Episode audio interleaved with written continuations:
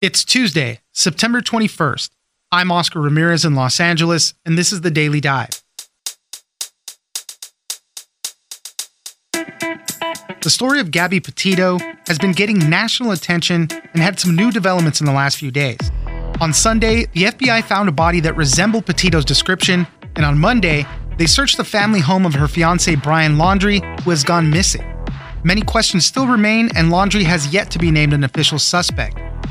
Hannah Knowles, reporter at the Washington Post, joins us for more. Next, starting in November, the U.S. will ease restrictions for international travelers who are vaccinated against COVID 19. They will have to show proof of vaccination and a negative test within three days of departure. There are also new rules for unvaccinated U.S. citizens who will need to have a negative test one day before departure and another test after returning. Leslie Josephs, airline reporter at CNBC, joins us for the latest travel changes. Finally, love in the time of COVID has been a difficult one. For single people, many relationships started quickly and passionately, and also ended just as fast during the pandemic. Finding someone during a time of loneliness made them hold on tighter. But once the vaccines came along, a lot of relationships fell apart since you didn't have to lay low anymore. Diana Spechler, contributor to The Guardian, joins us for COVID era romances. It's news without the noise. Let's dive in.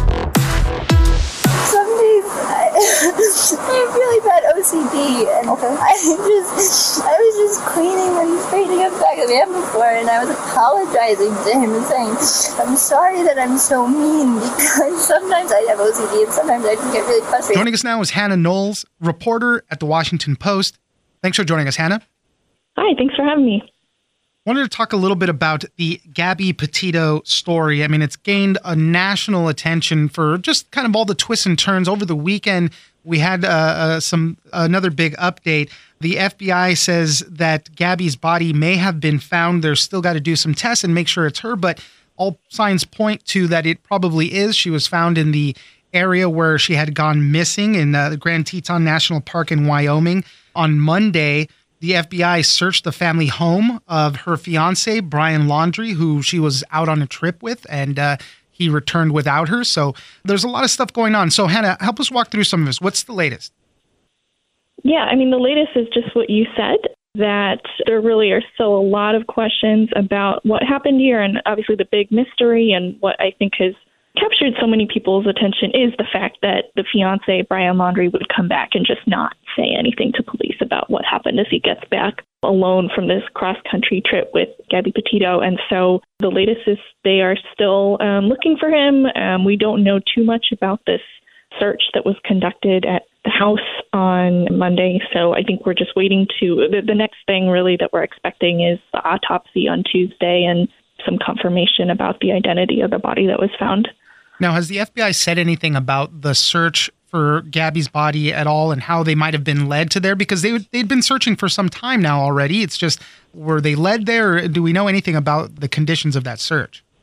We do not know much. I mean, I'm sure there's lots of speculation out there, but they have said almost nothing at all. And they said they want to protect their case and any potential prosecution. Now, as I mentioned, this uh, story obviously has you know huge national interest. It's it's been all over the place. It's kind of one of those stories that's perfect for digital detectives, right? People at home just to kind of follow along with the story and look for clues. Give us a little backstory on Gabby Petito and her fiance Brian Laundrie because as I mentioned, they were on a trip of national parks in the American West. They were very active on social media. Hashtag van life is what they were posting out there. So there's a lot of uh, kind of evidence of them moving around. That is another reason that it's gained so much attention. They did document their trip, and you look at the photos on Instagram, and it looks like they were having a great time. But then, obviously, after she goes missing, we start to learn more about what was going on between them, and police have released some like body camera footage of a traffic stop during this trip where um, someone reported that they had been fighting, and Gabby is just like crying throughout this encounter with police, and they actually tell the couple to separate at least temporarily and you know think hopefully that'll kind of resolve things and then you know next thing we know later on a few weeks later gabby is missing yeah, and that's the interesting thing too. You know, the couple began their road trip in June, and it was about late August, uh, mid August, when the cops came across with them. And at the time, they had even, even said something about a scuffle between them, but they both desperately said they didn't want anybody, anybody to be charged. And the cops said, you know, they didn't think it was a domestic assault or anything like that. They chalked it up to a mental health crisis. You know, was evidenced, as you mentioned, by Gabby just crying a lot, not being able to compose herself. I think what police heard at least was that Gabby had slapped her fiance. Yeah, it seemed like a situation where police felt like, okay, they just need to kind of go cool down. So clearly it didn't, you know, send a, a huge red flag out when they were talked to at this traffic stop. And as you mentioned, you know, all the kind of details and how this has been developing and, and the red flags, right? So a lot of their posts ended in late August. Gabby Petito's family said that they she was constantly in contact with them and in late August, she stopped talking to them. So they became pretty concerned. And then Brian Laundrie, he heads home to their home in Florida. He shows up in the van without her, refuses to talk to police or to the family.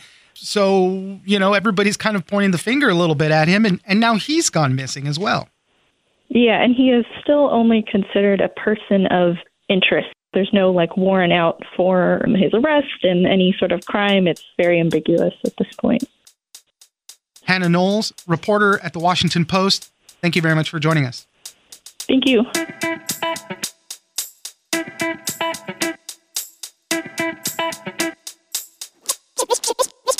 the travel industry, people with you know families uh, maybe in another country that they haven't seen in a long time have been clamoring for months. I mean, even since last year, for some rules to be put in place, either a testing regime and now what we have is a uh, you have to have a yeah. proof of vaccination if you're foreign to come into the United States to visit. Joining us now is Leslie Josephs, airline reporter at CNBC. Thanks for joining us, Leslie. Thanks for having me.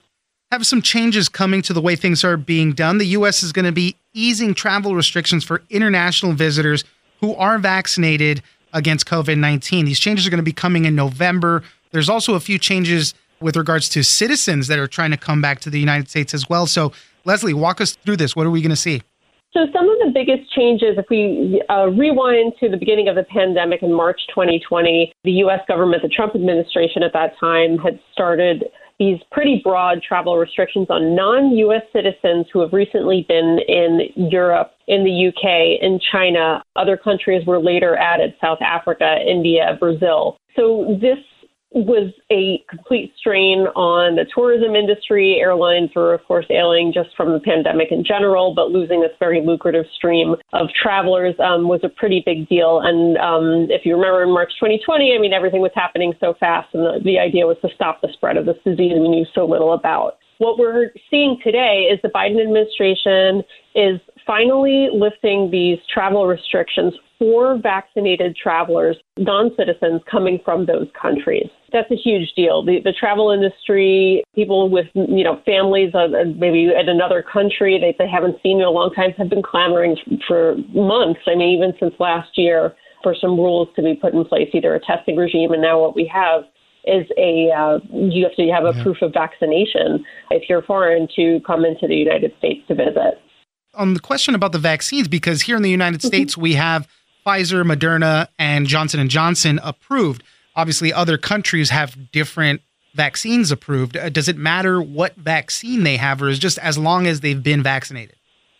We're still waiting for uh, some of the particulars from the CDC, and they will be saying which vaccines will be acceptable. I imagine it will be somewhat broad because the vaccine availability, the type of vaccines, and just overall availability varies country by country. Those are some rules that we're waiting to see. And also, what does it mean for children? I mean, what are you going to leave your kid at home when you're coming to the U.S. to visit your family? right. And what we've heard from one of our sources is that the administration is going to have a few, very few, they emphasize this, uh, exceptions to the rule. And children appear, who are not yet eligible to be vaccinated, appear to be uh, one of those groups. But for boarding a plane to the United States, in addition to your passport and any other documentation you have to show, it's going to be your vaccine card as well if you're uh, foreign and coming back to the U.S. There are some changes also for U.S. citizens who are coming home. And if you remember earlier in the last winter, the U.S. started requiring people to show a negative COVID test, including U.S. citizens, to return home from a trip abroad. So that is still in place. You're going to have to show, you know, three days of depart a test taken with a negative result within three days of your departure to the United States. But for U.S. citizens who are not fully vaccinated, you have to show a test within one day of your departure to the U.S. And you're going to have to show proof of purchase for an, another COVID test once you've arrived in the United States. There's going to be contact tracing. The uh, administration is going to require airlines to provide data to the CDC, email addresses, physical addresses, phone numbers, so that they can do some sort of contact tracing with passengers. Within uh, just a little bit of the White House announcing this, uh, it did make an impact on the markets for some airlines. And then beyond that, too, I mean, how, you know, we're hoping that this would affect holiday travel, holiday bookings. How has the summer looked so far for airlines? What we've missed so far of the summer is a lot of the international travel that has been pretty dormant since the pandemic began. The EU, or several nations within the EU, um, and also the UK, have loosened travel restrictions for visitors from the US. So we saw a lot of airlines add capacity to places like Italy and Greece, Iceland. It did come with some rules. You know, you had to show proof of vaccination or a COVID negative COVID test or a combination of both. But the EU was starting to open up to U.S. travelers, but we didn't reciprocate. So there was some signs of life, I guess, if you will, for uh, travel abroad to Europe. Mexico has been open the whole time. The Caribbean has largely been open the whole time. Several countries in South America are still pretty much closed to a lot of U.S. visitors, but that is starting to change. But it was a pretty strong summer for domestic travel. And, and you know what's open is, is like places within the US and airlines use their biggest planes. They started you know sending them on domestic routes since they weren't going to Asia and Europe and did things like that. But with the arrival of the Delta variant we've seen pretty much every airline has said that they had an impact in late summer kind of exacerbating the impact that they would normally have when kids go back to school. You should see an you know a pickup in business travel and that really hasn't materialized to the level that airlines want or need at this point. But this is a, a very, very welcome change because it, it could have an impact not only on vacations and reuniting families, which is, of course, a great thing if you've been missing your relatives and your friends and family and loved ones, but business travel can restart, and those are very lucrative trips. Leslie Josephs, airline reporter at CNBC, thank you very much for joining us. Thank you.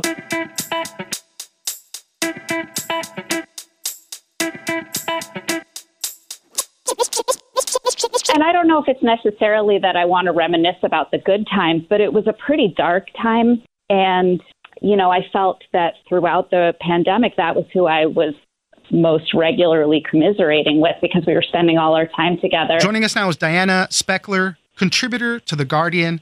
Thanks for joining us, Diana. Thank you for having me. I wanted to talk about romance during the COVID era. We'd been hearing a lot about it and what's going on. A, lot of people coupling together very quickly and just kind of bearing down during a lot of the lockdowns and whatnot. But Diana, you spoke to a, a few people just kind of to get the sense of what happened. And in a lot of cases, these romances that developed during the COVID times were very passionate, very quick to start and then they ended just as quickly a lot in a lot of cases right after people started getting vaccinated and things are starting to open up so, uh, Diana, help us walk through some of this. What were you seeing out there? I guess it's, in my opinion, sort of the unsung love story of the era because I think that there's been a lot of attention paid to how COVID has affected marriages. And, you know, at the beginning of the pandemic, it seemed like things were not going well. And then later in the pandemic, it said, oh, maybe things are going well. And, and those seem to be the stories that I was seeing over and over again, a lot of think pieces on that front. And I think everybody just kind of assumed if they weren't single that single people were just hanging out by themselves but in fact the dating apps were getting more play than ever there was a huge uptick and people were dating but people didn't want to date multiple people because it was unsafe and i think for a lot of reasons it was appealing to many people to just hunker down in a monogamous relationship and so people rushed in and things got serious very quickly. Bars, restaurants, cafes, those things were all closed. So things became intimate very fast. Dates at home, meeting people's families right away because you would just join the pod things like that. Yeah. So it would go from maybe like a first or second date to like now we kind of live together. Right. And, you know, I'm lifting a line from your article. Uh, I, I just think it, it kind of makes sense so much. Many singles scrambled to find a seat. And when they did, they just sat there. You know, you found something, something that you really could hold hold on to, and then boom, I'm not letting this go because it's working for me right now. And, a lot of the whatever you can call maybe traditional rules of dating, unspoken rules of dating, kind of go out the window when things are like this. You know, you don't have that time to go out to the bars and restaurants and get to know somebody. You know, if it clicks right away, a lot of people just kept it. That's right. And I think there is something beautiful about that too, because a lot of the sort of rules that you learn as somebody on the dating scene are kind of gamey, kind of manipulative. And for those to go out the window isn't necessarily a bad thing. Um, don't get physical right away, or don't call him until he calls you. Don't text back too quickly, those kinds of things. I think those were just sort of non issues. What happened after the vaccine started happening? What happened after these relationships started getting vaccinated? Because you mentioned at least two or three of them, right away things changed. They felt like they wanted to be free, they didn't have to be shackled up anymore. I think actually they followed the trajectory of any relationship, but just had outside influences or had other factors affecting them.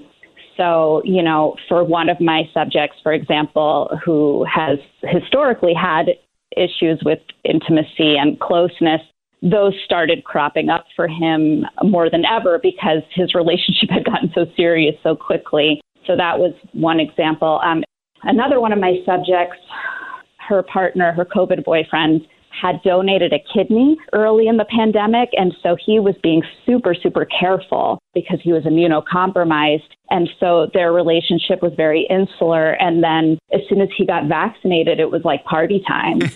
Yeah, that was actually a funny one because uh, he had ghosted that girl at the very beginning, and when he finally reconnected, he's like, "Well, I was giving a kidney to my sister," and she made him show him the scar just to kind of prove it. So that was a funny right. example there. But and, you know, and and along with this whole thing too, right, is uh, some of the bad habits or bad attitudes, things also you couldn't notice with maybe the more traditional dating pattern. You profiled a, a couple who once things started happening out in public, he was a little more moody, socially anxious.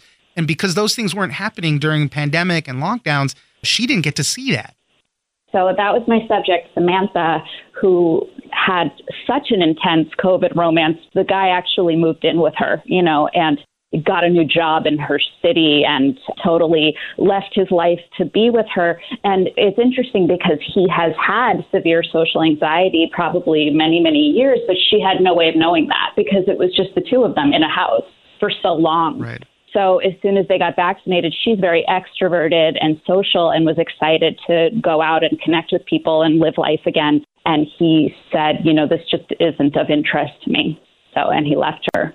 One last thing I want to mention on all of these uh, COVID romances is, is you also had a COVID romance that you said ended within two months of vaccination. But one of the things that you made a point in the article, which I thought makes total sense, is you spent a lot of time with this person throughout pandemic, lockdowns, all of that, and you maybe joined their pods, their friend groups.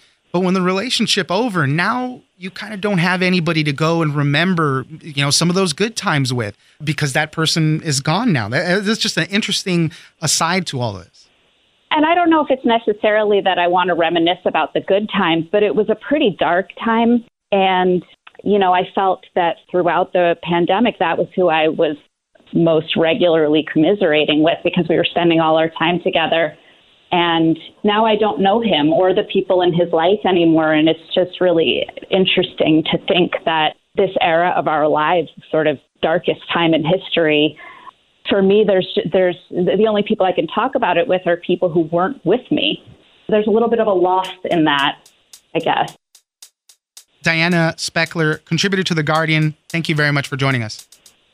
Thanks for having me. It was fun.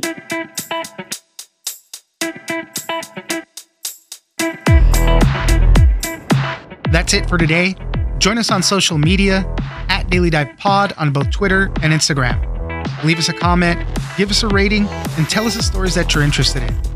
Follow us on iHeartRadio or subscribe wherever you get your podcasts. This episode of The Daily Dive was produced by Victor Wright and engineered by Tony Sorrentino. I'm Oscar Ramirez, and this was your Daily Dive.